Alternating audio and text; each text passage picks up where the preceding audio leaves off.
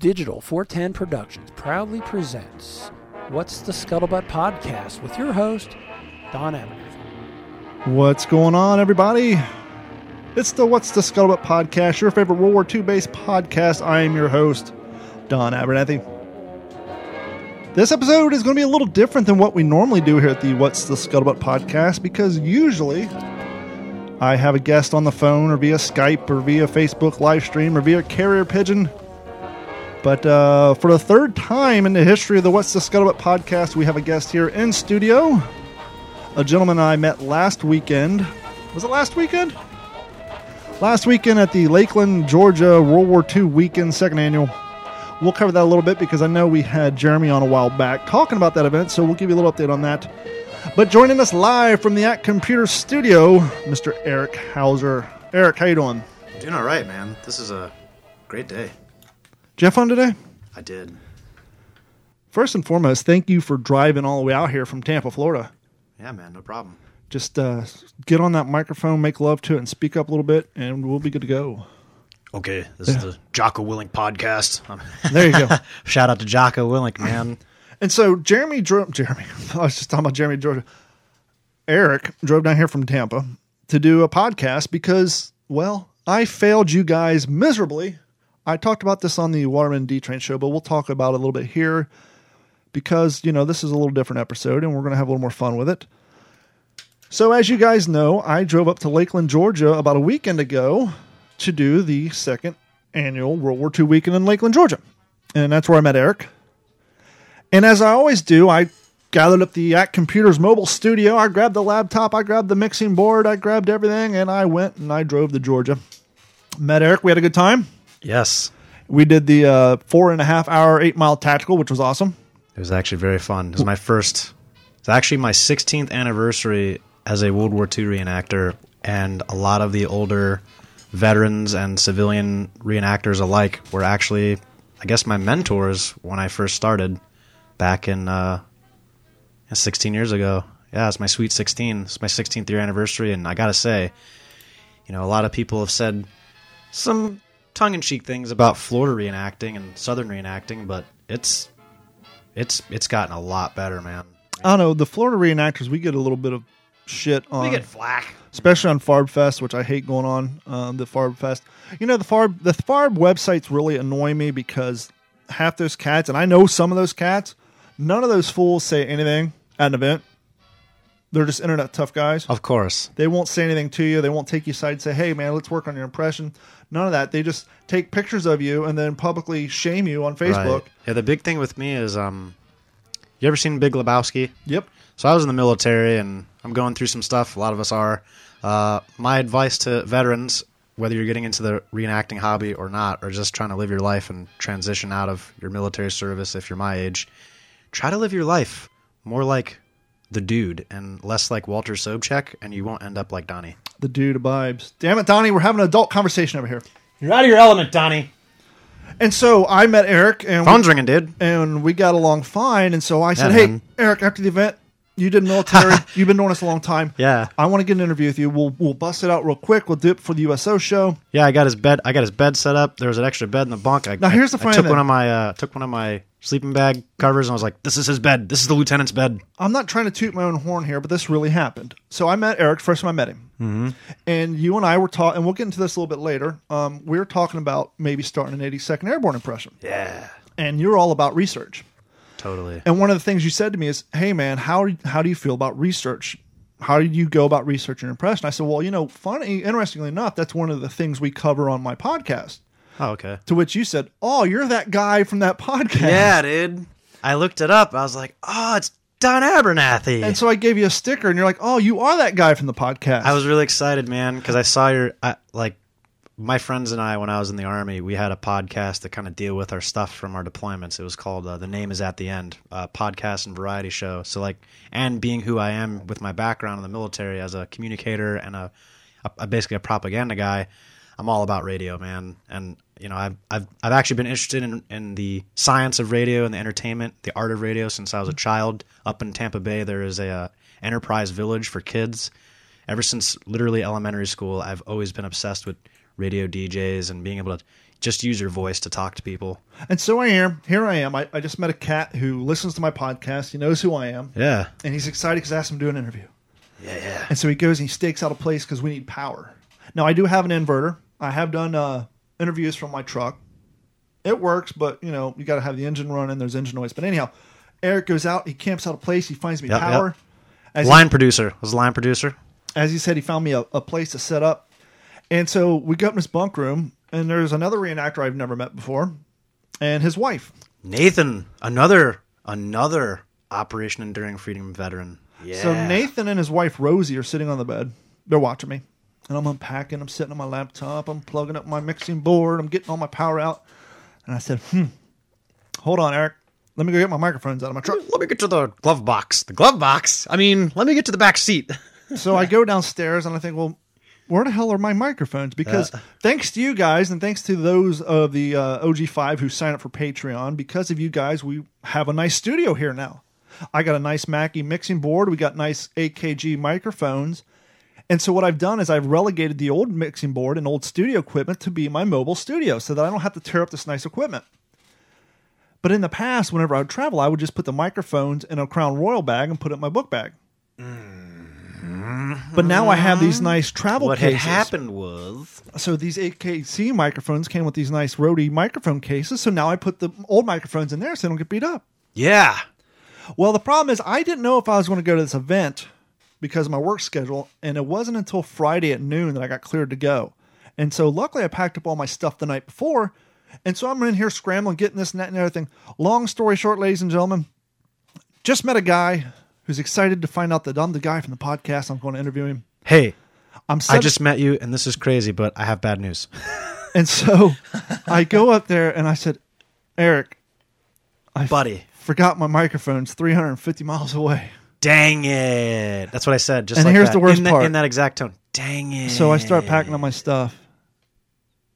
And Nathaniel and his wife, Rosie, look at me and say, Are you the guy from the World War II based podcast? we just started listening to your show and it's fantastic.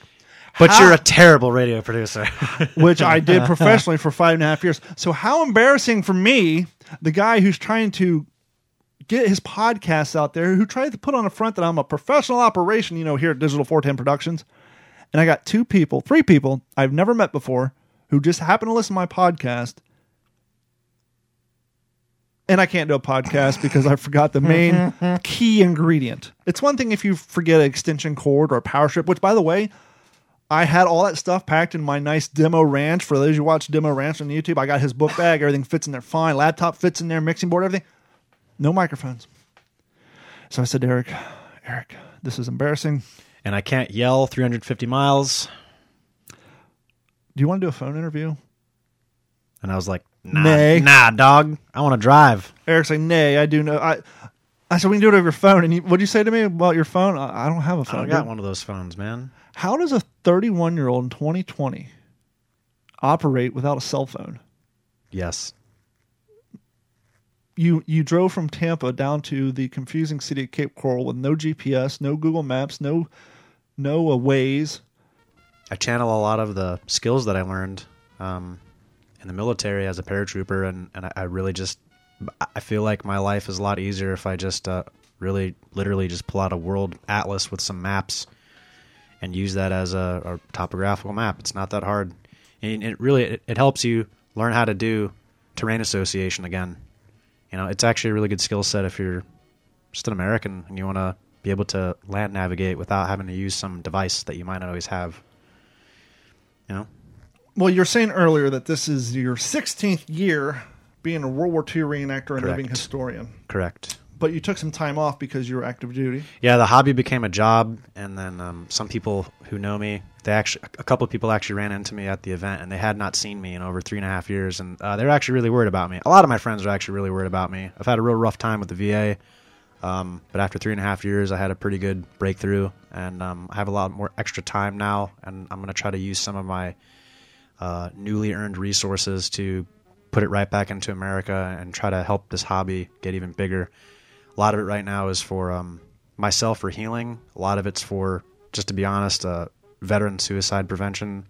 A lot of vets, you know, come out to these events now and they might know a guy who might know a guy who might need this in their life, you know, and um, pending any like safety stuff, get them out there. They don't even have to carry a firearm at all. They can be a medic, whatever, you know. So I'm trying to make sure that as many of our guys that are currently in the hobby that have some military background can be squared away, and part of that's like the land nav stuff. Just leading by example, you know. Well, one of the things I've always been very clear about is the fact that I have never served, and that um, you know, I once again I've never served. I don't want to risk making it sound like that I have, but I do know that a lot of cats who do the reenacting, they are ex service personnel. Right.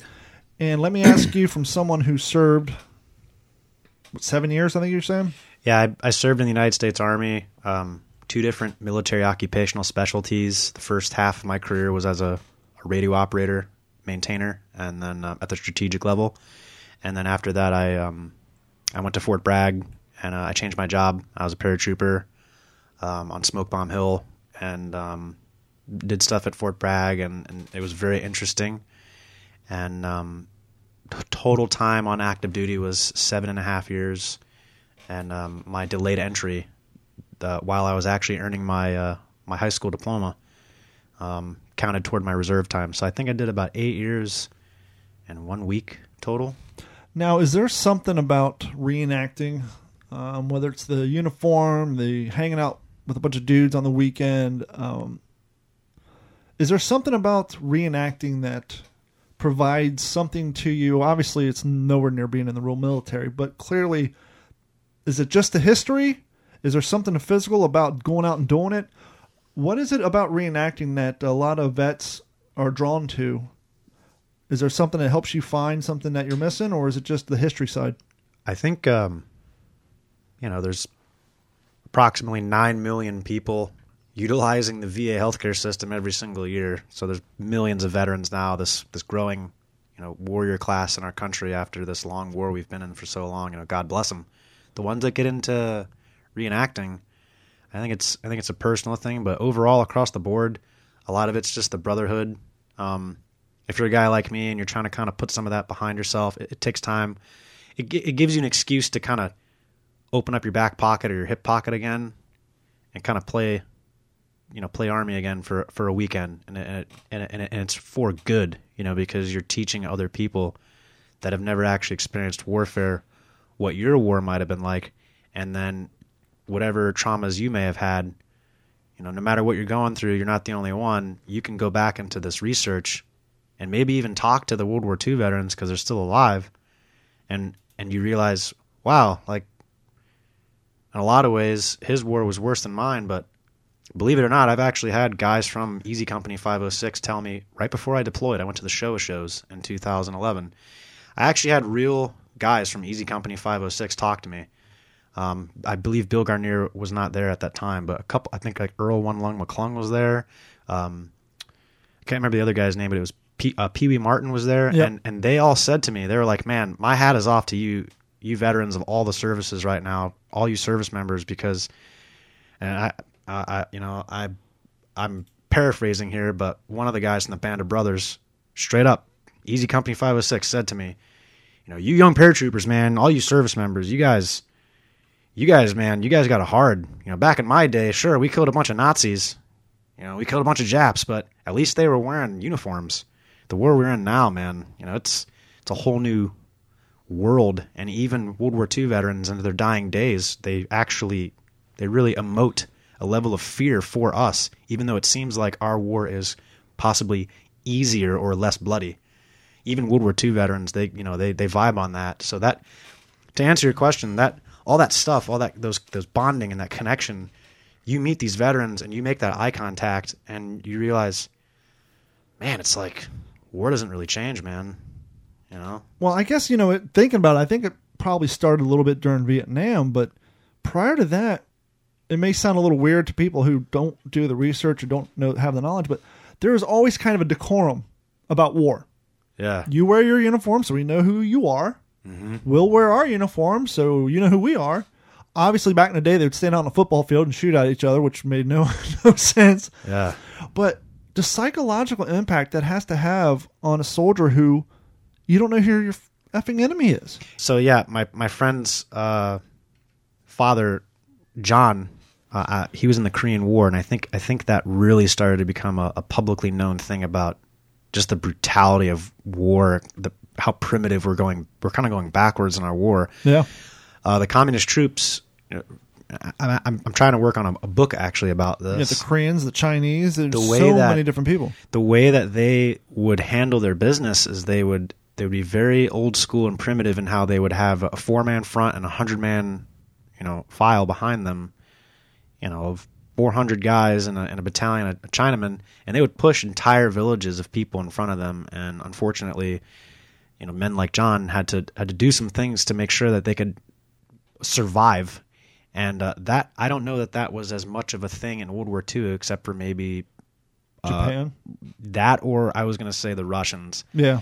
Um, and this is, and again, you and I are historians, so for the people that listen out there, Amateur at best. at best, we're um, we're looking at this more from a, a, a completely, what would you call it, like impersonal aspect, because the human condition, it doesn't matter what these guys look like racially or age or the costumes they're wearing.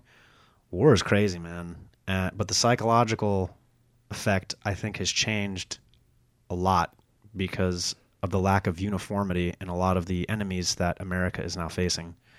You know, it was, it was like you said, uh, there was a gentlemanliness to it. The SS were actually pretty infamous because they would try to be way too knightly and noble after they just got done like Doing the world's most worst atrocity, and the craziest Oh, shit you can even think Yeah, of. a lot of the a lot of the World War II vets would would um when they would have a new unit come in to like we call it relief in place now or like rip out. They would come in and they would they would say, "Hey, buddy, all right, listen, here's the deal," because you know everyone's from Brooklyn. What's the then. dope? Yeah, listen, hey, buddy, welcome to the party. Uh, here's the deal. Uh, the Jerry's over there. You They're- sound more like you're from 1920s. yeah, see, Hey, where'd you hide the dough, rabbit? yeah, see, Yeah, see? So we So got anyhow, the straight dope. so yeah, the the psychological thing, man. Like they they would act gentlemanly even after committing absolute genocide, and and, and guys, you know, Americans would tell their wives and tell their comrades, like, you know, don't. These guys are going to act like they didn't do anything wrong, but even back then, But there was a rule to war. correct. So until they got caught or ran out of ammo, there was a nobility to basically mass industrial slaughter of people in World War II, which is Just like- sad. But now, It was considered dirty pool to shoot a medic. right. Uh, Whereas most now- medics didn't carry firearms except for those who were corpsmen in the Navy fighting in the PTO because the Japanese were synonymous for going after the medics because they knew you take out a medic, not only are you taking out a life, but you're potentially taking out a whole platoon. right. You're taking out the source that's going to rehabilitate people and save lives. It's, Yeah, and so the our- ja- the um, the corpsmen in the Pacific, they all carried sidearms. Yeah, now our now a lot of our combat medics they they're just riflemen. Yeah, Yeah. Um, so yeah, the psychological aspect has changed. The war has actually gotten, in my opinion, a lot more complex. Um, anyone that was in my my my job can tell you that uh, psychologically we've had to change whole narratives to fit the relationships that we're trying to build with these people that we're unfortunately killing. Um, and it's very hard to, to create a relationship where you have all this racial and religious and geographic and political and economic struggle, but but the people around the world don't want to admit that it's like a world war. Well, and, and But the thing is, is. too, to put it in perspective for civilians who haven't seen it, in 19, uh, 2019, 2018, the whole fanatical side of just my opinion matters more than yours. You and know, if you don't like it, I'll ruin your life and call the feds on you. everything here, Ugh. you know, you got these people who who get offended, and so they quote unquote cancel people. That's we're in a cancel, Cancel cul- culture, where they're yeah. trying to cost people's lives. They call Now- you problematic. So now imagine if you had that same group of people, but instead of going on Twitter and getting you fired, they just cut your fucking throat. yeah. That's what you're dealing with over there. Yeah. You got people who are strict in their beliefs. Yep. They don't want to hear your side of it, and if you don't believe them, instead of them canceling you and costing your job, they're gonna fucking kill you. And then there's the other side of it. Um, they're the average Afghans who live out in the more rural areas. Uh, to kind of put it into historical perspective, they're like what the pagans were to the Romans. They're just kind of like just out there, and they believe in their own version of God, and they have their own version of of Islam, and ultimately they really just want to like not die that day. Well, they're like you and I. They're like Right, they are like the wanna- people on Twitter who don't get caught up in that. Right. But because the people who are part of the culture cancel, they speak the loudest. It seems like they have larger numbers. When truth be told, they don't. They're just the loudest of what they're doing. Same thing over there. You have more people who just want to be left the fuck alone. Yeah. But then you have the group of people who talk the loudest and do the worst shit. One thing I will say in my own experience of um, my unique perspective being, you know, German American and having, you know, history in my family of, of World War II from both sides, the, the Germans and the Allies. One thing I do notice is a lot of people in this generation are using the actions of a previous generation to start World War II again with tiki torches and, and, and bug spray flamethrowers and Well, I have said on my other podcast multiple times if you're trying to talk p- policy and politics with me, that's fine. But as- soon as you compare anybody to Hitler, I'm tuning out. Oh yeah, Poe's Because- law or whatever they call it. Well, no, just anytime you bring compare anybody to Hitler, I don't care who it is, I tune out because that just tells me you don't have any real information and any real reason for going, you know, bitching about the person you're bitching about. Don, you because you can't compare anybody to Hitler except for maybe Ex- Mussolini ex- or Stalin. Excuse me. I just want to let you know that I feel dehumanized right now, and I need a safe space. And uh, you're literally a Nazi. Okay. Okay, well, here's what you can do. Um, You just, can you can move that that that that thing there in front of the door and get the hell out of my house. just because you're offended doesn't mean you're right, yeah. and you can have your feelings, and you need to learn how to process them and deal with them. And not to go off on a tangent, but this is kind of a every bad result starts with a good intention. Hmm. And a lot of the stuff we're seeing, these are the cats who grew up in the zero tolerance of bullying in school. Oh man. And so, since they were so hardly protected, like they were an endangered species, like they were fucking bald eagles or burrowing owls here in Florida, that their teachers and the administration went so far out of their way to protect them. Now that they're adults, they can't handle conflict. They have no conflict resolution skill. Of, of any kind. Um, the, it's it's so bad that grown men who you would think look more masculine than me that they can't even make eye contact when they go to shake your hand. They have they don't have thick skin. and I don't I don't mean it to say that I hate them or hold it against them. I actually just feel like I don't I don't even know what the word would be. I just I feel distraught for the future of this country. My I don't hold it against any of these people. They don't know any better. no, it's their parents. It's the generation. It's the But Disney. even it's the their teachers. parents- The Nickelodeons. It's everything that that tr- brought well, them up. even even their parents. I look at it like you know the '90s. People were working and latchkey kids and You're looking at one. right. Both my parents worked full time. My dad worked full time and then went to school full time. Um, and then when he got home, he's always in a bad mood and pissed off. And so by the time I got to driving, if I came home and his car was out front, I just kept going after school. Yep. I'd wait until he was asleep because he was on edge. The guy was Yeah. working 12 hours a day, going to school for five hours, come home and deal with my nonsense. Yeah, one one I will give you a positive here. Uh, as um, turbulent as my relationship with my father may have been when I was younger, now that I'm a, a grown man, um, and I don't want to be like, oh, the patriarchy, blah, blah, but really, the patriarchy of my life is my father. And uh, now that I'm a 31 year old man, I'll be 32 next month. I kind of, you know, I kind of empathize with my dad. You know, and he's real, real angry a lot of the times, but now that I kind of see what's going on, and it has nothing to do with even necessarily with, you know, It's life experience. It's just life, gender, race, none of that. It- it's just being a man in America. Well, it's amazing tough, how man. much your life changes when you get to 30. Yeah. Your, your perspective changes and everybody everybody there's a point in their life when you see your parents as the public sees him, as society sees him. The king of the mountain. Well, no. And then when you climb up the mountain when he's older, you realize, oh, he's just a guy. well, you see them as your neighbors see him. Like, oh, he's just a dude. He was working hard to take care of my family. All the things Yeah. he did, you know, when I that I held against him as a kid wasn't personal. He was just trying to move along. Hmm. My dad, now that I now that I'm older, I know that my father just wanted a, to have a better life for me than he had when he was my age. My dad actually went into lifelong debt to get us out of the ghetto. Like I'm actually from the ghetto. I was uh, I was born and raised there. Got out of there when I was like 10 or 11 or whatever. Perm like fully, we like moved out fully. Yeah, I'm from Greenwood, Dunedin. Um, I'm probably the whitest Oh, boy I- on, I- on that neighborhood, but my dad moved us out of there. Life lifelong debt, man. I know the flavor of government cheese. I, I stood Yes, in line in the seventies with my mom. You Yes, know, sir. we did the stamps back when food stamps were actually looked like monopoly money, and they were so large and so bright that the, the guy cutting beef in the back knew that you were poor. Mm-hmm. But now they just look like debit cards, and no one can tell. But we digress. but of course, Well, I don't even, check your privilege before you're awoke. I don't even know where we're going at. But here's where I was wanting to go. Um, obviously, my question, you know, we're talking about how World War II. the military and reenacting coincide, but you came back after a five year hiatus, and your first event back was this event in Lakeland, Georgia. Uh, yeah, um, What was your overall Well, uh, opinion a- and experience on that? I had a great experience when I first got out. Um, shout out to all the boys that do uh, the Fallschirmjäger impression. A lot of them are veterans, and uh, they gave me a beautiful welcome home. Um, Das ist gut. yeah, yeah. Uh, at Stuart Air Show, I got to meet Rupert Metzroth.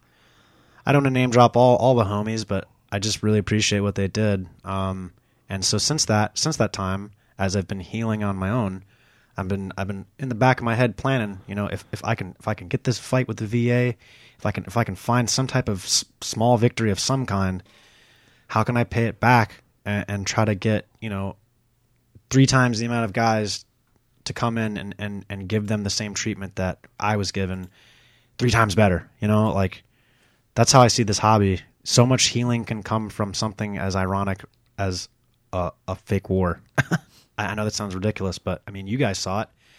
Um, Well, what I think a lot of people don't understand is yes, it's a fake war, and yes, it's fake ranks, but you have a group of like minded people yeah, who have the same passion. Most of us are sleeping outside in tents, mm-hmm. so we're experiencing the same cold weather, the suck, the Yeah. same lumpy ground, Mm-hmm.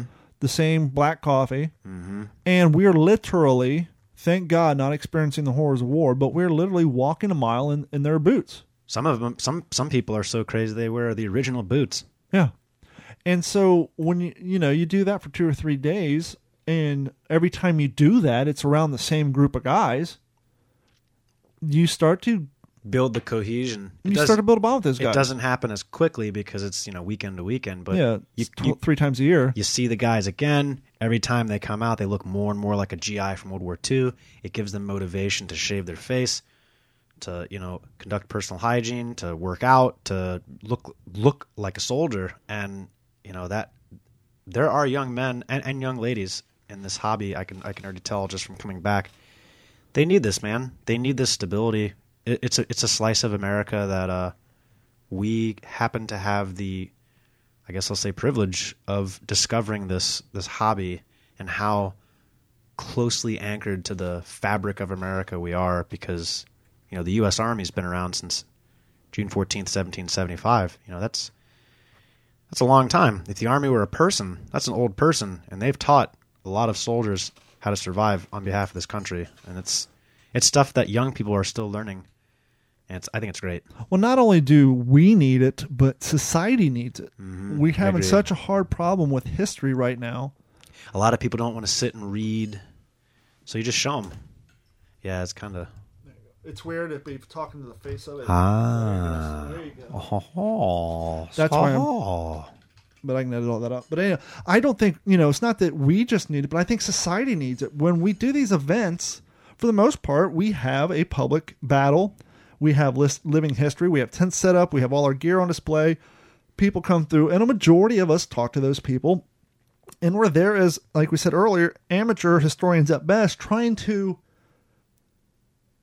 preserve history the best we can. Now, obviously, Yeah. the danger is when you're doing this sort of thing is the telephone game that things Mm-hmm. get changed and history gets changed, and but we do our best to try to preserve everything and and keep Yeah, the, we- and keep the memory alive. A good, a good, uh, a good um, rule is you have the the civilian eyewitness kind of unofficial accounts, and then you know the United States Army Center for Military History.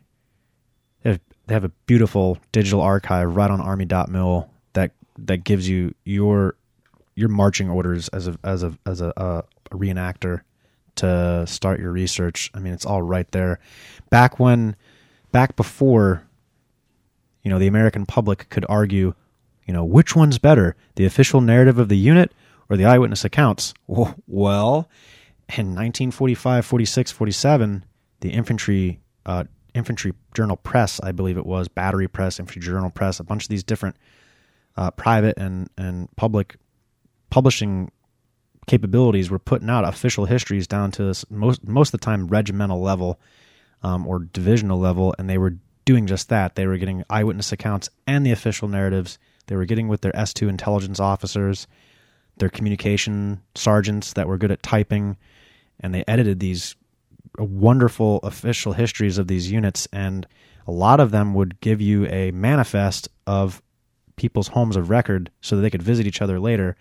And now, you know, 75 years on, we can look at those addresses and be like, hey, let's take a, a road trip and learn about this whole group of guys from this one town, from this one unit, and learn who they were and look at what their neighborhood looks like now, you know, and figure out who they were and uh, humans, you know? Well, and if you're lucky enough to do that, because as we know, all this stuff was done on paper. Mm-hmm. and it was stored. Some of it was stored in temperature controlled rooms. Mm-hmm. Some of it wasn't. And some of it got burned in St. Louis in a three or four or five alarm fire that lasted for four days in the 1960s and destroyed 80% of the uh, only hard copies of most of the Army personnel's honorable discharge paperwork. Uh, the So if you ever wondered why you're having a hard time tracking down your grandfather's re- Mhm. record of military, yeah, uh, there's a good reason for that. yeah. The the National Archives actually has a, a very good write up about it. It's only a couple paragraphs, and it just explains the the tragedy of Saint, the St. Louis fire. As a um as a budding historian, um, I'm a first year member of the Company of Military Historians, the oldest organization of its kind uh, in America. But also as a uh, um, occasionally a, a, as a volunteer uh, veteran post service officer for my VFW post in Safety Harbor, trying to find information from World War II veterans is difficult sometimes. Like if you want to do a memorial for them or you want to help family members look up their family members' stuff from World War II, it, it's really heartbreaking to tell them, yeah, I'm going to go ahead and help you go through all this bureaucratic uh, copy and paste and plug and play on this vast website. That's kind of difficult to navigate and, and it's already an emotional thing for you because it's you know your grandpa or whatever and then all of a sudden you go there and it's like oh out of millions of records uh, zero zero partial records were found of john smith And if you want to put that in modern day terms, uh, a lot of people don't realize this. Whenever a band goes to a recording studio and record, they have what they have call the master copy, and that's the, you know, this track is all drum, this track's all guitar, this all track's all the singing, and they produce it together. But they have what they call the master copy. And like four years ago, there was a fire, I think at Virgin Records or one of the main record that their master copy yeah plays, and like Neil Young, Nine Inch Nails, all these master copies of all this original recordings were lost, and so that if in the future anybody wanted to, you know, remember in the '90s they put out the Beatles anthology where they got all the master tapes, they redigitized them. They yeah for so many bands that's no longer an option because their master copies are gone, like the alexandria library Yeah. the antiq- antiquity gone. yep And so anyhow, back to Georgia. yeah world war ii sorry That's right. tangents we're both guilty of this Um, back to what was your overall impression of the event? One of my favorite things about this event it was was Farby. It was horrible. I left right away. I'm just kidding. well, other than that, after you left, we had a great time.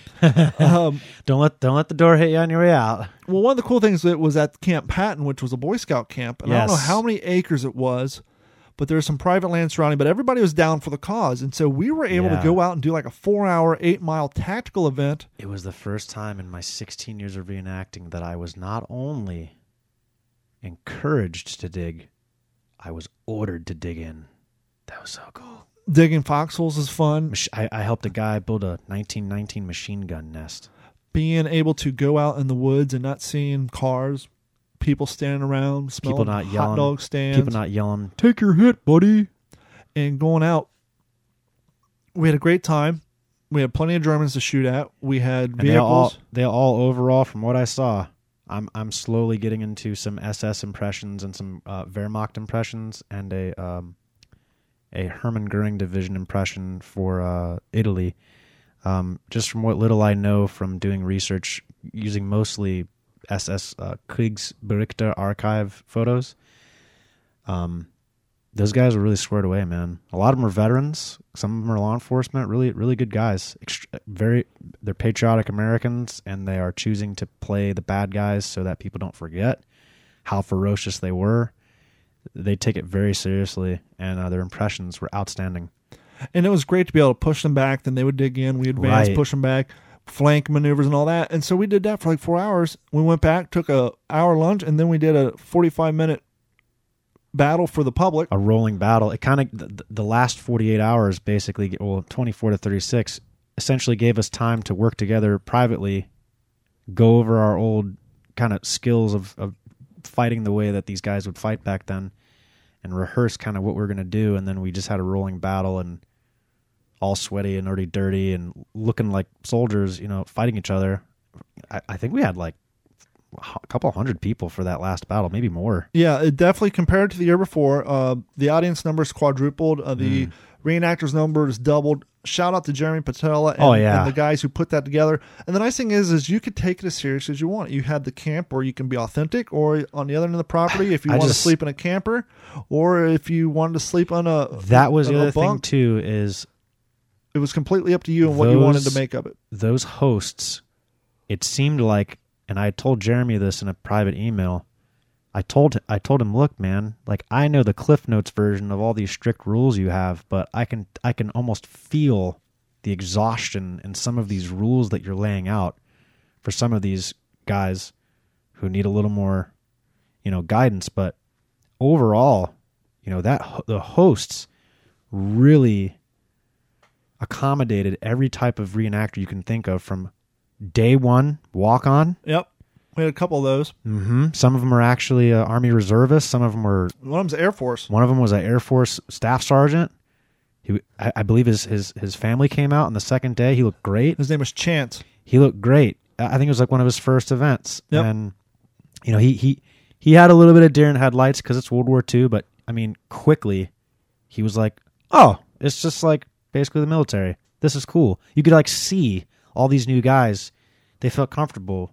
My point is, the hosts they they really tried to accommodate all these different types of people. Yes, even Farby people, because you know I, I remember growing up, you know, in this in this hobby, and, and, and we pick at each other's feathers, man. Like, okay, yeah, your Jeep cap's the wrong the wrong shade of brown. Like, okay, It has Just the make it- cardboard bill and not the leather uh, Just- bill, so it ain't going to hold the fold Yeah, properly. when you put it in your pocket, it's going yeah, to. just just just go talk to Roland or Juan at at the front or World War II impressions when you get the scratch and and and, make it better. I'm more at, at my point in my life where I've actually lost friends to real war and the trauma of real war. I've lost more people to suicide and just pulling a nutty and disappearing forever, myself included. I'm projecting on that last one, but my my biggest concern is are you alive? Did you show up on time? And if not, uh, did did you fix whatever it was that caused you not to show up on time? And are you ready to have a good time and be safe? And are you open to constructive criticism? correct? I mean, we've talked about this before. Yeah, this shit's expensive. it is. We're talking about it on the way back over here. And so if you're starting out, you know, you buy a lesser quality grade M1 belt that may not have the right exact color khaki, but once you get it dirty, it ain't going to matter anyhow. and then you pass it off to the next guy until he can get better, which is what you did. It's like, who cares? As long as you're not showing up wearing Vietnam web gear, right. I don't care. As long as you're not If showing up wearing Korean event. War, you know, web gear or Korean War boots, mm-hmm. I don't care if it's at the front or from Spearhead on eBay.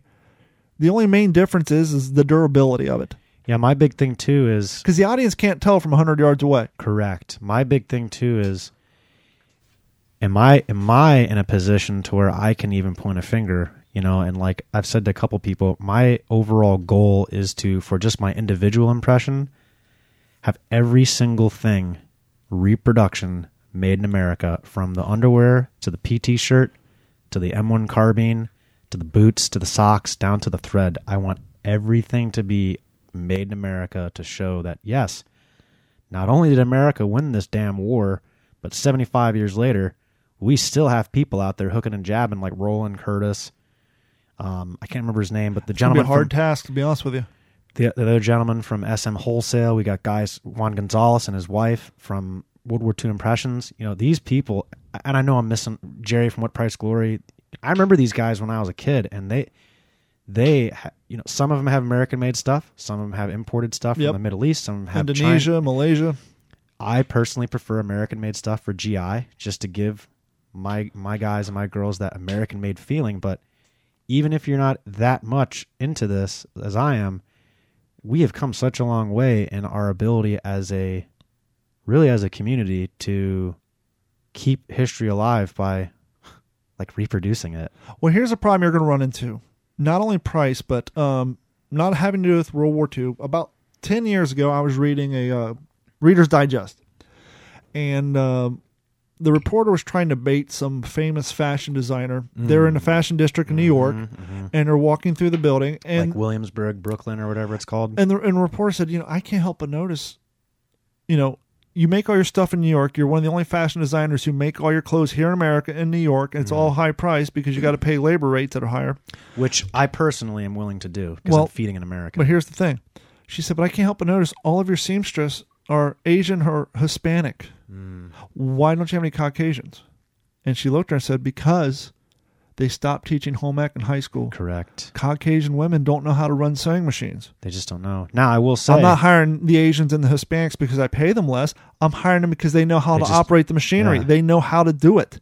now there is there are those those And so my point being, it's it's going to be harder to do because there's less places in America that have the equipment and the manpower means. to produce. regardless of what Stuff they look here- like or where they're from, just human beings that are American are having a harder time finding the means just to learn the skills. because we don't teach it. Right now, you know, I'll give uh, I'll give um Perfect example. I'm, I grew up in. I was born in '78. okay All the women in my family, my aunt, my mom, everybody knew how to crochet. They crochet blankets, they knew how to crochet neck uh, scarves, all that shit. 2020, I may know three women who know how to to carry on that old tradition. yeah, and on the same token, on the on the front end of it, whether it's a man or a woman, people don't know how to fit other people into suits correctly anymore. People don't know how to do that. People don't know how to really look at Do you take take a piece of clothing and and look at it and it's a piece of American clothing and then look at something that is maybe of lesser quality in order to have higher volume around the world and there are people who who it's like when they make fun of wine tasters like they can't tell the difference yeah. and then if you try to explain to them I why it's better Grey Goose. yeah and if you try to explain to them why it's better all of a sudden it becomes a a nationalism argument or some political nonsense. It's like, no, I literally just wish I could feed an American. That's Now I know the answer to this because you spent seven years in the military. But do you sew your own your own patches?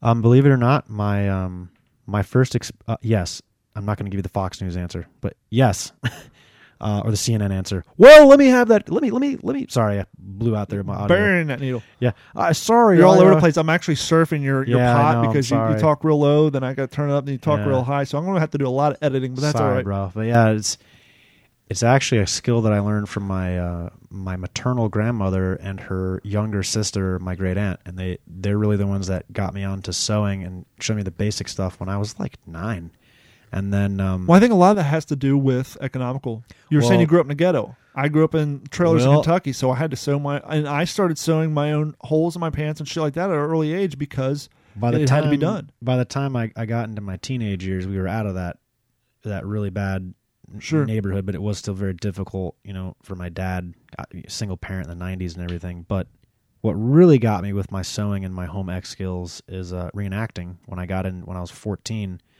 we had a lot of older adult mentors who were you know very professional people in their own lives, and they were making sure that we were set to know survival skills essentially. So yeah, i believe it or not, I actually still have from my buddy uh, Lee Mudd, who is actually a 90th Infantry Division reenactor and a, um, is actually the guy that helped me get into the military. He was uh, a mentor of mine growing up.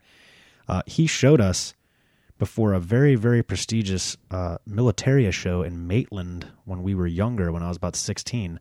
All four of us went as 15th Infantry Regiment 3rd ID guys. We actually ran into a 3rd Infantry Division 15th Infantry Regiment Anzio veteran who loved our impression. And uh, I, the point is, I actually sewed every single item onto that Class A jacket, and the jacket that was actually a gift from Lee.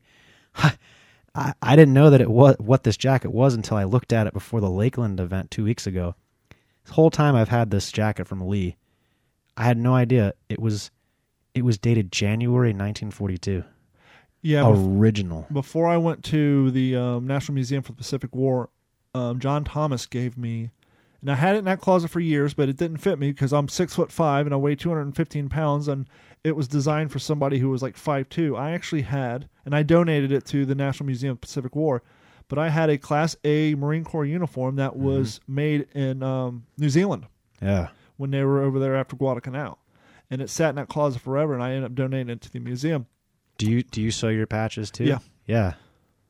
Yeah. man. Sometimes they're a little crooked, sometimes the stitch aren't in place, but that's more authentic. Yeah, yeah. The um, my my primary impression I've been working on recently is uh, First Special Service Force. Um, currently a specific company belonging to Third Regiment. Um, I'm actually trying to portray a specific first sergeant no later than March of this year for the Dade Battlefield event.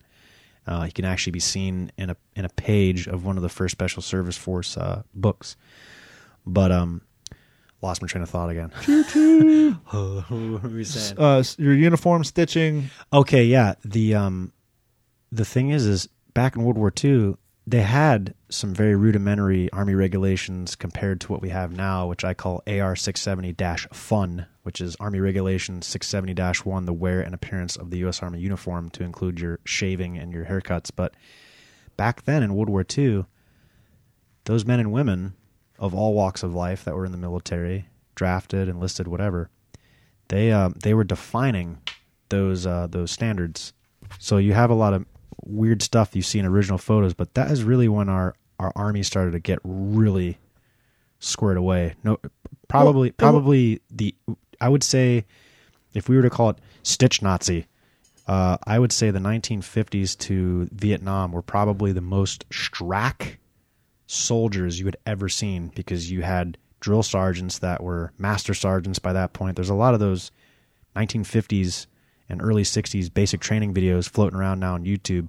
Those guys were strack. Well, let me ask you this: Would you agree with the statement that the maybe the P forty twos for the airborne and the, Oh, M- the jumpsuit? and the M forty threes were the first real battle utility uniforms? Correct. And here's why I say that: um, you're talking about uh, uniform code. When those guys landed, uh, specifically the um, the army, not so much the Marines because they had their P forty ones and their their utilities, but the uniforms the guys landed on Normandy with, the wool trousers, the Mm-hmm. wool button up shirt, the M forty one jacket, and the boots, with the exception of the web gear.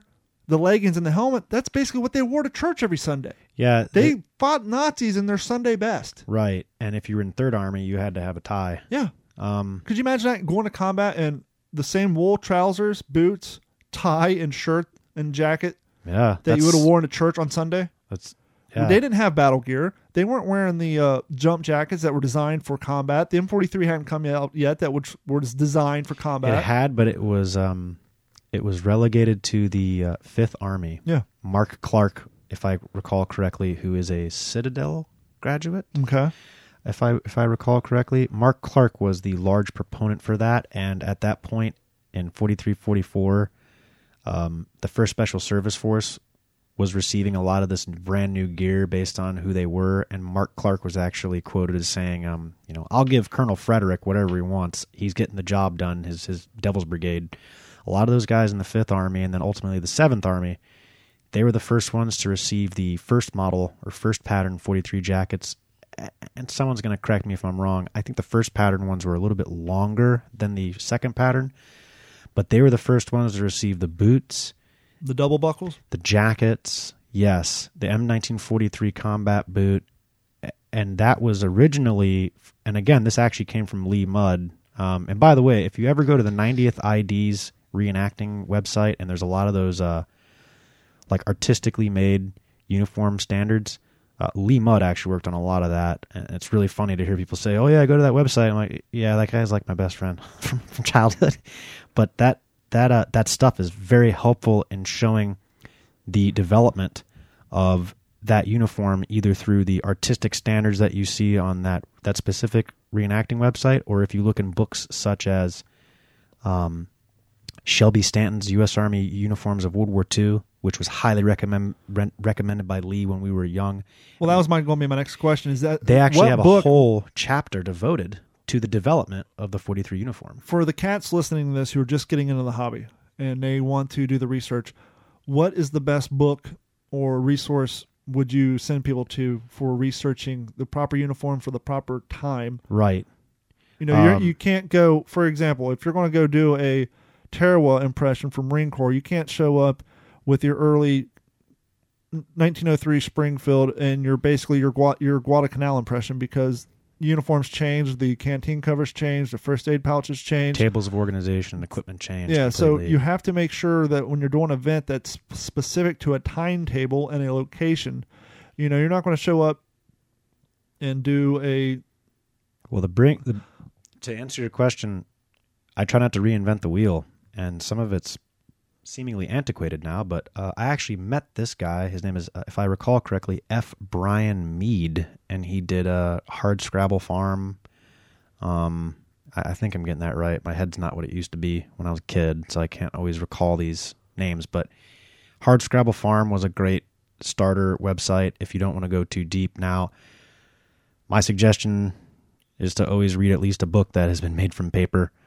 Um, Yes. I'm a big proponent. For, I've said so many times, I don't want to bore the audience. I've said so many times that it's so important that we keep the hard copy of our history because it's too easy to delete digital Right. paragraphs. I would say if you really wanted to get good and have several hardbound books, look for your unit's history down to the regimental level.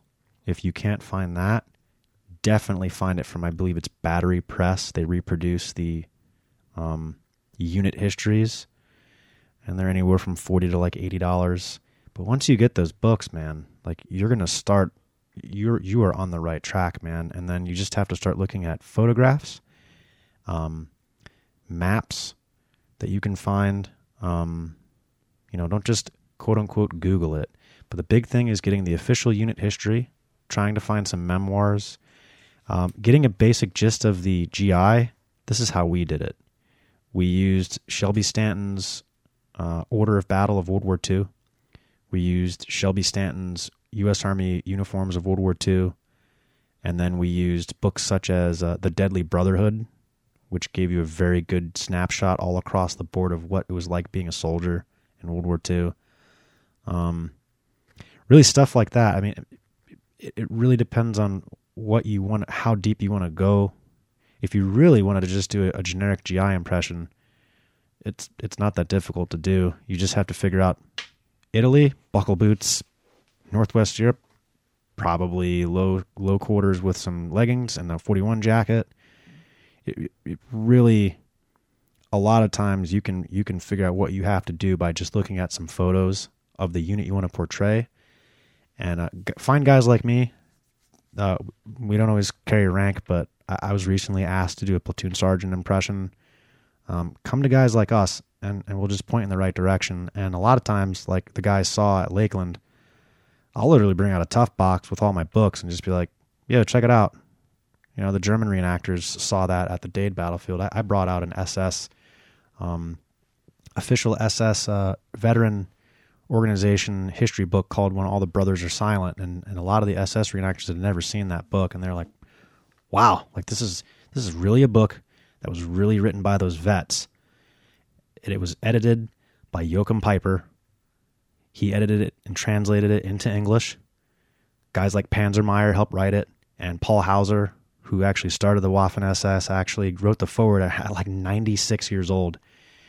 It's it's really know it's really knowing what questions to ask. Like, where do you want to start?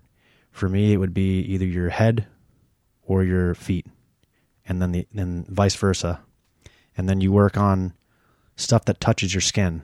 You know, if you're a if you're a veteran, you'll understand. Like when you go to the central issue facility, you got to give back what doesn't touch your skin, and what does you keep. Start working on stuff that touches your skin.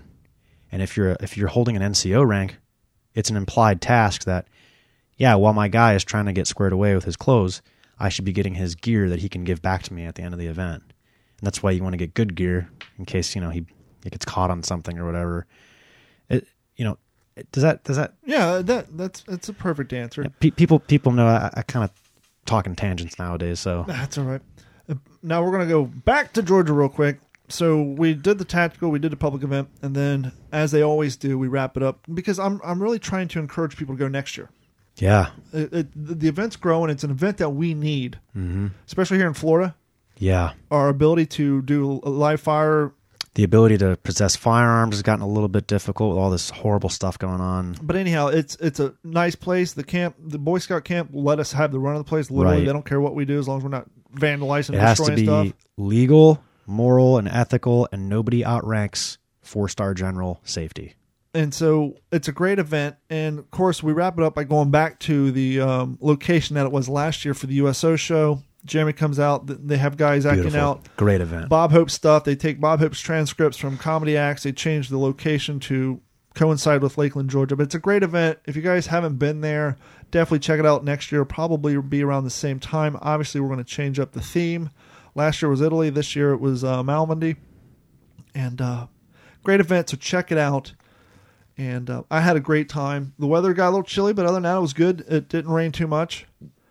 And um, all in all, you know, you have a, a, a there's always a few snafus when it comes to events, and we had one, but but we're not going to get into that. It's a great event, I was gonna say, and I want to get into you know one of the things that you and I were talking about, and we kind of led to at the beginning of this episode is we were talking about getting a airborne impression put together because I had the uniform, but my old group fell apart. Uh, one of the guys who was in my old group, they went off and started a 101st um, little group, but I already have the 82nd uniform with the correct trousers, and so in order to Yeah. join the 101st, I'd have to go and buy new pants. and so you were talking about doing 82nd Airborne 508th. Why is that? Why was that a good impression So for they- the state of Florida? so to give you the synopsis of how it all happened, my first ever veteran welcome home parade was in Bradenton last year, and I ran into a bunch of other veterans from all kinds of different time periods, and uh, they were all dressed in different time periods from the past for the veteran appreciation parade. We want to do historical stuff. Awesome, dude. He's showing me his uh his uh airborne impression. Hand stitch patch. Nice, nice, nice. But uh, my buddy Rob, actually a Navy vet, he was like, "Hey man, I know I'm a little bit older, but you want to do a 508th impression? My friend's, uh, you know, my friend's dad was in a, a unit that went through Camp Blanding, and my dad went through basic training at Camp Blanding, and we found out that, you know, Company B 1508 went through Camp Blanding." You know, hey, you're a paratrooper. We we need a paratrooper to actually like help us like look the part. Well, stuff stuff fell through a couple times this year, and Rob and I couldn't take the field. But uh, he is currently, uh, I believe, doing a position of a platoon sergeant in B Company, and he's got his own little group, and they got their own little schedule. Um, you know, so as a as a token of appreciation to the you know that friend of mine, I want to expand it. I want to have an Able company and a Baker company. Um, and the reason that I, ch- you know, am, am agreeing to do First Battalion 508 is a, uh, they they activated at Camp Blanding, Florida, Which was located where exactly? uh, Starke, Florida, at a Camp Blanding National Guard base up in northern Florida. Is that up by the Panhandle? Uh, it's it's more it's more toward uh, like Jacksonville, Orlando, Sure. Gainesville, that area. There's a there's a, a perfectly circular lake up there that they use for a reservoir, and it's it's a training area that's been utilized since World War II, and I believe even before, and um, it's now used for the real current war going on. So we used to be able to do events there all the time, but the point is that the 508th Parachute Infantry Regiment started here in in Florida, and then they worked their way up to uh, to go to jump school, and then they spent time on maneuvers at Camp Mackall, which is outside of Fort Bragg, west of Fort Bragg, North Carolina. I myself, I've spent several a month at Camp Mackall on field problems. I've uh, I myself have jumped out of airplanes on that drop zone. Uh, it's very personal to me as a paratrooper who's actually done time in those places and seen some of those historical buildings that are still there. And so from there, the other the other reason is uh, Dick O'Donnell, who I believe is actually living in Florida, if I if I uh, understand correctly, he's the current president or past year president of the 508th uh, Association. He and I have been in contact, and he he's essentially blessed off on, on this great idea to try to get the 508th reenacting group going down here in the South. So it's it's a very personal thing. But here's the other thing: research is actually going to be really easy for all of us to fall in and do Able and Baker Company because Um, former First Lieutenant um, Robert Adams, I'm saying his name right, I believe it's Robert Adams, he was the Able Company commander during the Battle of the Bulge.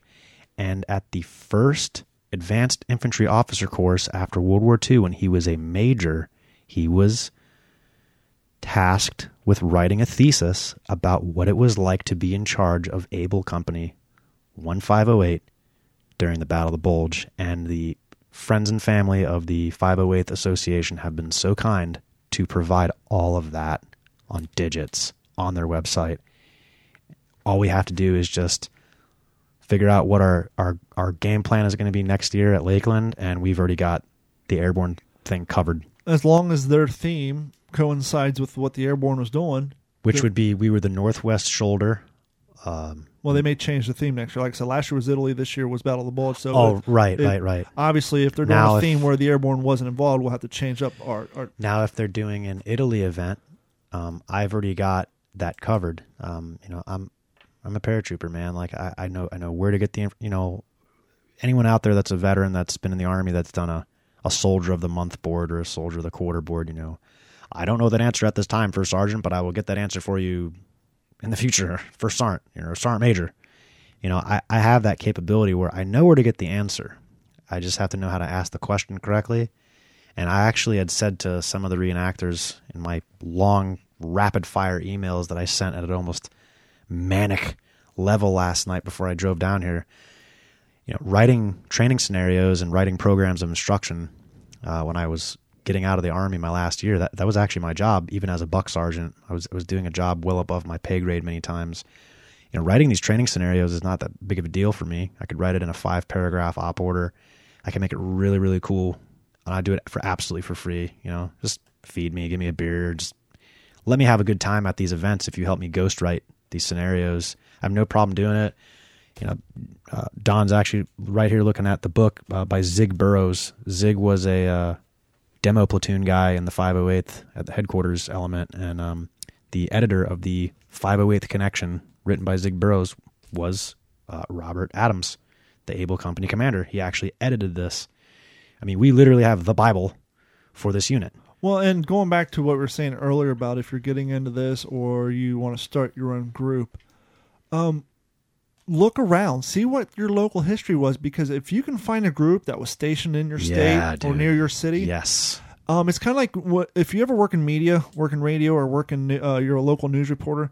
The your program director or your news director always tell you get the local angle, get Yeah. the local angle. And so if you're at an event, I concur. you're doing a living history event and you're in St. Louis and you got people who are native to St. Louis coming to your event, if you can do an impression of a group that was stationed somewhere around St. Louis, it it it brings in that local feel. You can oh you you know where that mall is? Well, that used to be this and that, and this is where we're stationed at. And so if you can find through history of a group or a division or a platoon or anything that came out of your local area, it don't even matter. If you find hey the uh, merchant marines trained here by off this lake, you know because of the lack of resources early on in the war, Yeah. perfect. Do it to it Yeah. And and those are the ones that are real fun when you can find something that oh yeah well, well you know early on in the war uh, we didn't have the vessels and so the navy was actually training on you know john boats on this lake Right. it, that's the cool stuff that people forget about Mm-hmm. and that's the stuff that gains bags people of attention bags of flour for the the artillery rounds. yeah it's crazy some of the stuff that those guys were doing early on Yeah. Early war is actually something that I'm trying to get into, believe it or not. Um, I know Juan Gonzalez has some of his early war stuff that's still available online. You know, if you guys want to go out and buy it now and, and, and beat me to it, please do. but I would love to take some of these early pre I almost said 9/11. pre pre Pearl Harbor pre Pearl Harbor uh, field manuals and look at some of their drawings and realize bayonet training the the photo is of a guy wearing like 1937 era like riding Mhm. breeches and like puttees with the type 1 all leather service shoes and then the 1937 you know, uh, getting a little bit nerdy here but could you imagine setting up a, a, a 1940 just prior to December 1941 bayonet training i've always had the or or delusion to get a post hole digger and plant two posts and hang up the the sandbag Yeah. and do ba- but or or alternatively putting a uh, like a Denix like completely non-firing replica of like an M1 carbine in a person's hand and tell them, "All right, go follow this little trail through the woods and you're going to do a uh, you're going to we're going to test your your scouting skills, what you can spot."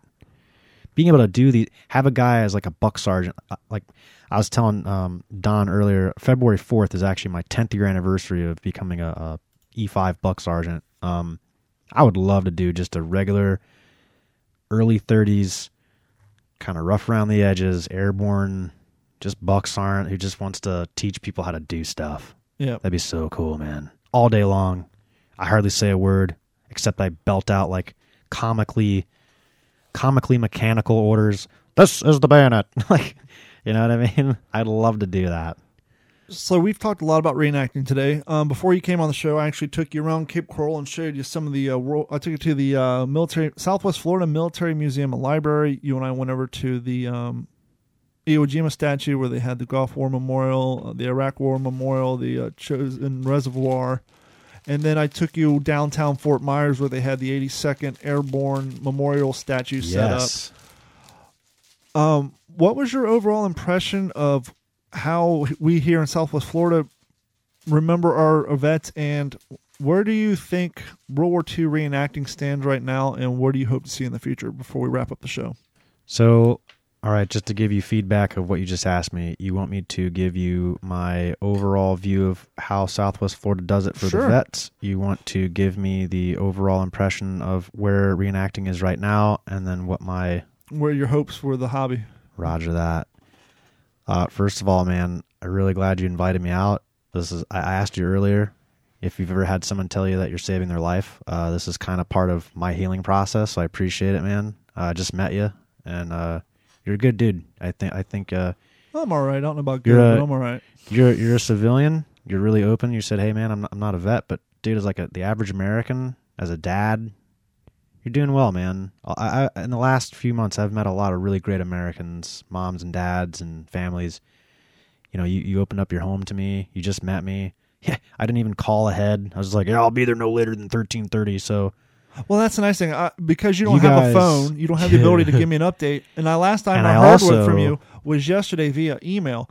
But because I knew of your military history, I knew I didn't have to sit around worrying, is this guy going to show Yeah, I up? I I, think it knew was he like- would be here. I think it was like three minutes late. Yeah. After driving like two and a half hours, it was like three minutes late just because of traffic. But to answer that question, man, you know, you open your you. I was a village stability operations um, soldier in Afghanistan, and from a VSO standpoint, you know, you, you're the village man. You're like, hey, check out my village. You want some coffee? You want a water? Hey, check out this cool thing I just got.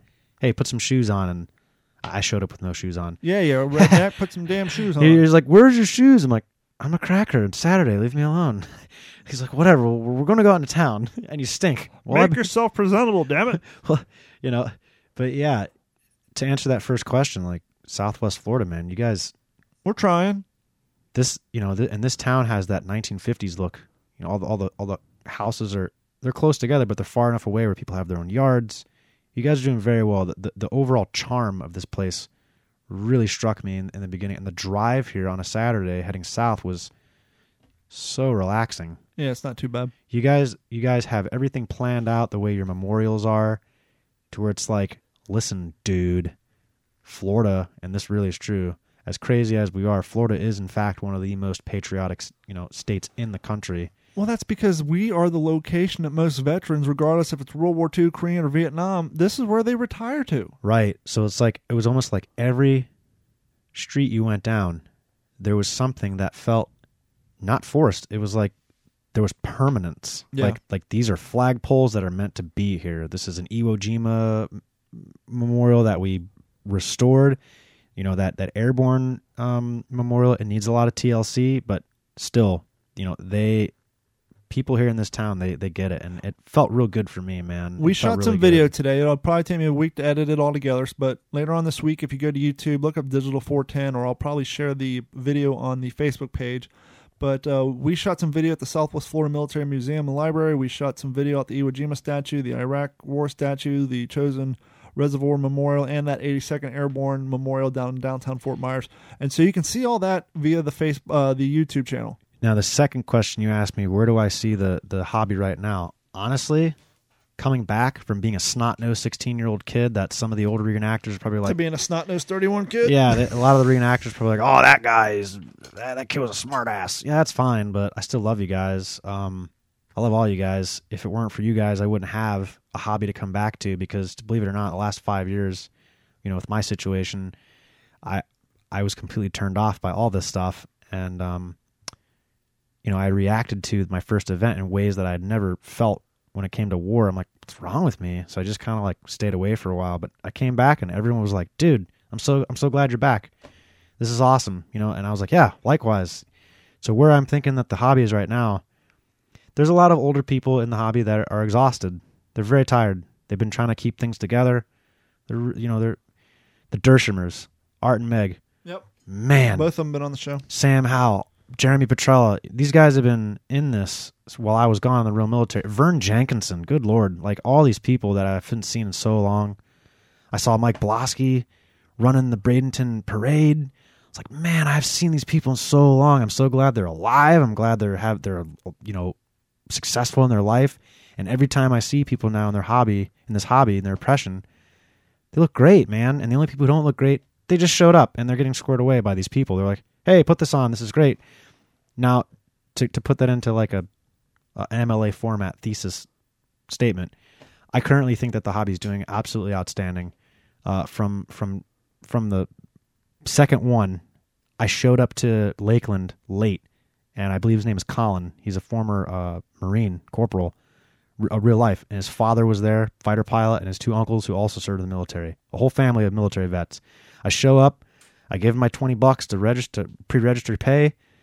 They hand me a B Company 117th Infantry Regiment weekend pass that like Jeremy worked on like how long however long it took him to type up all these things. The point is like from second number one, they it was like instant credibility. Not only do I have because you know guys they try to get pocket trash.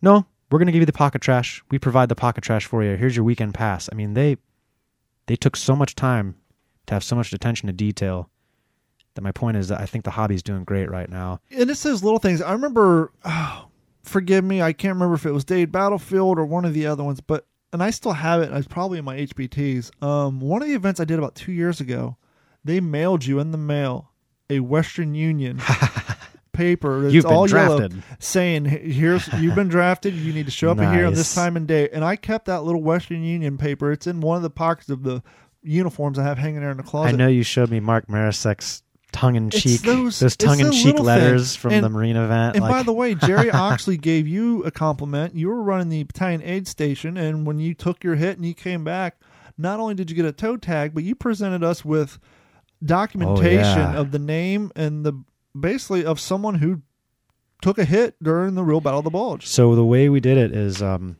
I tried to think as simple as possible. I was a combat lifesaver uh, in my army career, and uh, I got to use those skills in real life several times. So I have a little bit of real world uh, combat trauma, um, dealing with human suffering for the civilian side for the most part.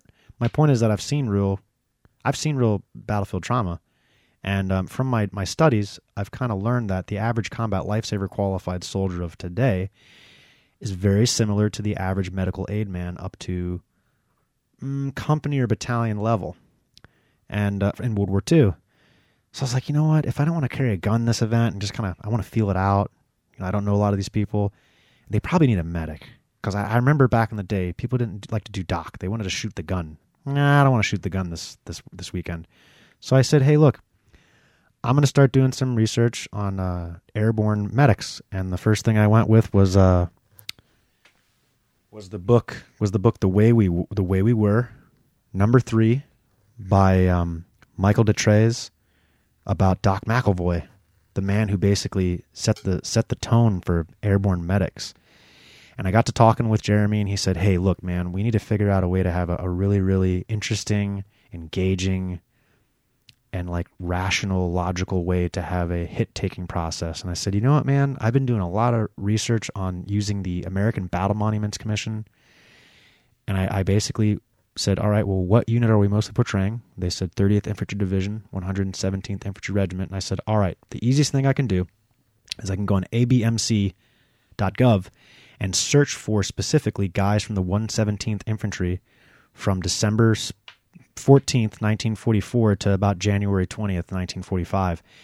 And we came up with 31 names, uh, roughly approximately a platoon of guys who are still currently buried in military cemeteries that are maintained by the American Battle Commission over in Europe.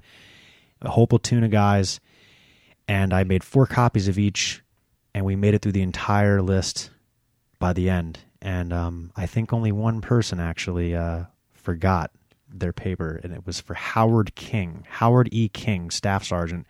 He was from Wayne County, Detroit, Michigan. Um, everyone else policed up their paperwork. Whoever it was, I guess. Mine's mis- in my haversack. yeah, I mean, and, and then you also got a, a casualty feeder card, and it made it very, very personal because we're not just shooting guns at each other with blanks. You know, these these are real people, both sides, Nazis and the Allies, young men forced to do some really horrible things to each other, and we're still living the echoes of that right now. So we made it very, very personal for this event, and I promised that by next year um, it'll be a lot more comprehensive. And now that people see how easy it is, I mean, hell, man, the COs or the first sergeants or the platoon sergeants or the squad leaders from all these different groups, they can just do it themselves. It's super easy. You just figure out what unit you're portraying, and you can figure out right down to the uh, to the regiment, even the company sometimes where these people were, uh, who these people were, and when you go to take a hit, your medic assigned to you can give you that that sheet of paper and make it way more personal. Um, the other thing I want to do is I want to start trying to, and you know, some people are going to not like what I have to say, but I don't care because I'm I'm trying to be a historian here and I'm trying to be as personal as possible. I'm going to try doing the same thing for the Germans. Yeah. You know, Joachim Peiper went in there with about five thousand men, and he literally walked out with eight hundred of them. And after over a week of staying awake, at 31 years old, a full colonel in the SS, Joachim Peiper had a massive heart attack. Those guys, you know, whatever the politics and the fanaticism, those dudes fought really hard and they lost. And they lost a lot of guys. And those were still people's dads, brothers, Sons. sons, figuring out who they were. Now, another thing too is um, the Sixth SS Nord reenactors were out there, which technically they weren't there. They were they were in Nordwind, um, but they were part of the same overall offensive down in the central part of the the western um, western front near New Year's 1945. There's a well-known photo of a dead SS guy from the 6th SS Nord who looks very young and he's and you can you can tell that he had a really rough time as he died uh, by himself alone like up against this haystack and he's from the 6th SS and it's actually a fair, fairly well-known photo and uh, the combat cameraman from the um, U.S. Army Signal Corps they they took plenty of time to film his dead body. And so we have a very good photograph of him. It would be I think it would be best beneficial for the entire planet if we could figure out like at least who that one guy was for that time period and try to figure out a little bit. Just who you know who are these people's sons?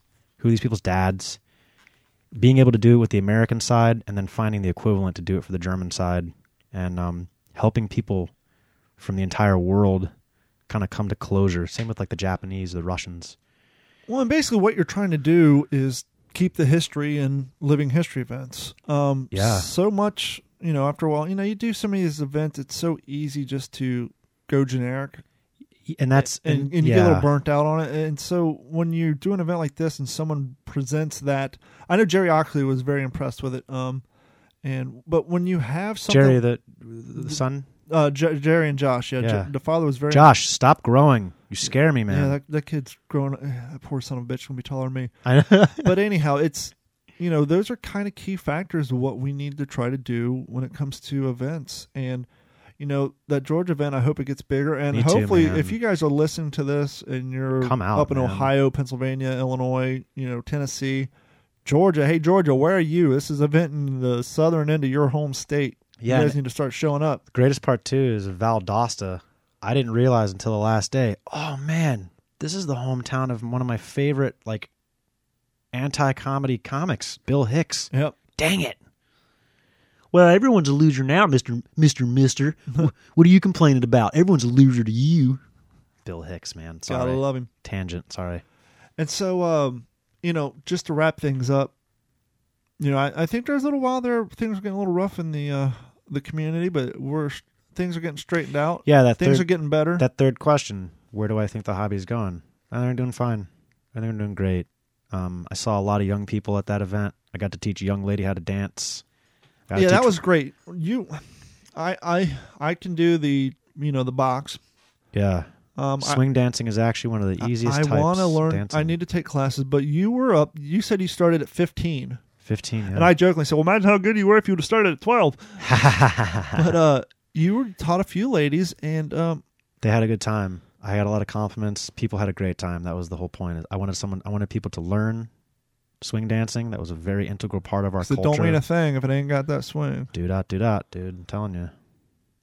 But uh, you know, thank you so much for coming down here. Absolutely, bro. I hope we covered everything. You know, you you kind to give a shout out real Yeah, go quick. ahead. Um, last thing, Jim Zbick, the curator and historian of uh, the Southwest Florida Military Museum and um, library.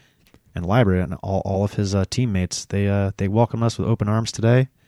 Um, also, the District 13 commander of the American Legion of uh, Florida, I got to salute him with my VFW cap on. We had some joint American Legion and VFW merrymaking today. That was really cool. Um, it's a very good day.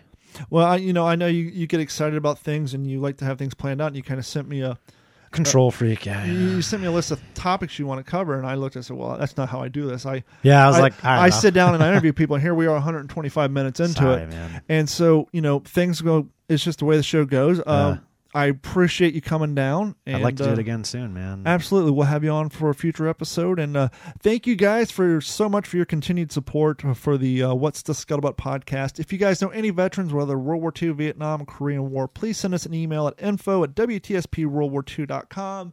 And while you're at WTSPWorldWar2.com, go ahead and click on that Patreon link and please sign up. It's a dollar a month.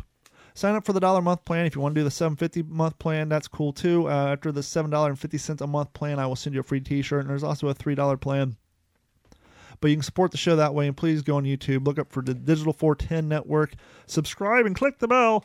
oh yeah, I wear a size medium for the girls. Schmedium. But thank you so much for your, all your all's continued support. I love it when I go out to events and someone says, "Hey, aren't you the guy from the thing and the stuff?" Yes, that's me. Oh, that was me saying that. Thank you guys so much for your support, and uh, we look forward to another episode. You guys have a great weekend, and uh, we're going to wrap it up. Thank you so much, Mr. Eric Hauser. Yeah, man. Airborne, stay army. Train to lead. Blah blah blah. Above the rest. If anything you can say about Eric Hauser is that he wants his information and his history that he shares with people to be true and to the point. And during the interview, he made a statement that Robert Adams was the Able Company first 508 commander and the editor of the 508th Connection. But going home, he had a sn- sneaking suspicion he had got that wrong, and so he wanted to get the word out and get it corrected. In actuality, Jonathan L. Adams was the commander of Company A 1 508 during World War II. Second Lieutenant Jonathan Adams, who then became Major Adams after World War II, wrote the thesis on Able Company's running defense during the Battle of the Bulge. Robert Adams, a different member of the 508th PIR, was a contributing editor who worked with Zig Boroughs to publish the first edition. And so Eric just wanted to make sure that we put the right information out there. If we're going to talk about history, we get it done properly and correctly. And so thank you guys so much for hanging out with us for another episode of the What's the Scuttlebutt podcast, your favorite World War II based podcast. And if you haven't done so, please go to WTSPWorldWar2.com and click on the Patreon link and sign up for Patreon. It's a dollar a month.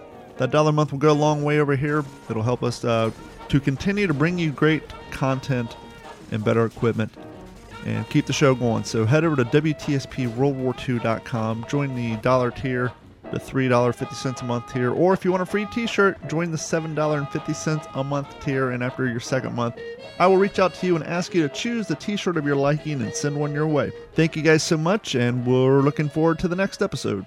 This has been a Digital 410 production.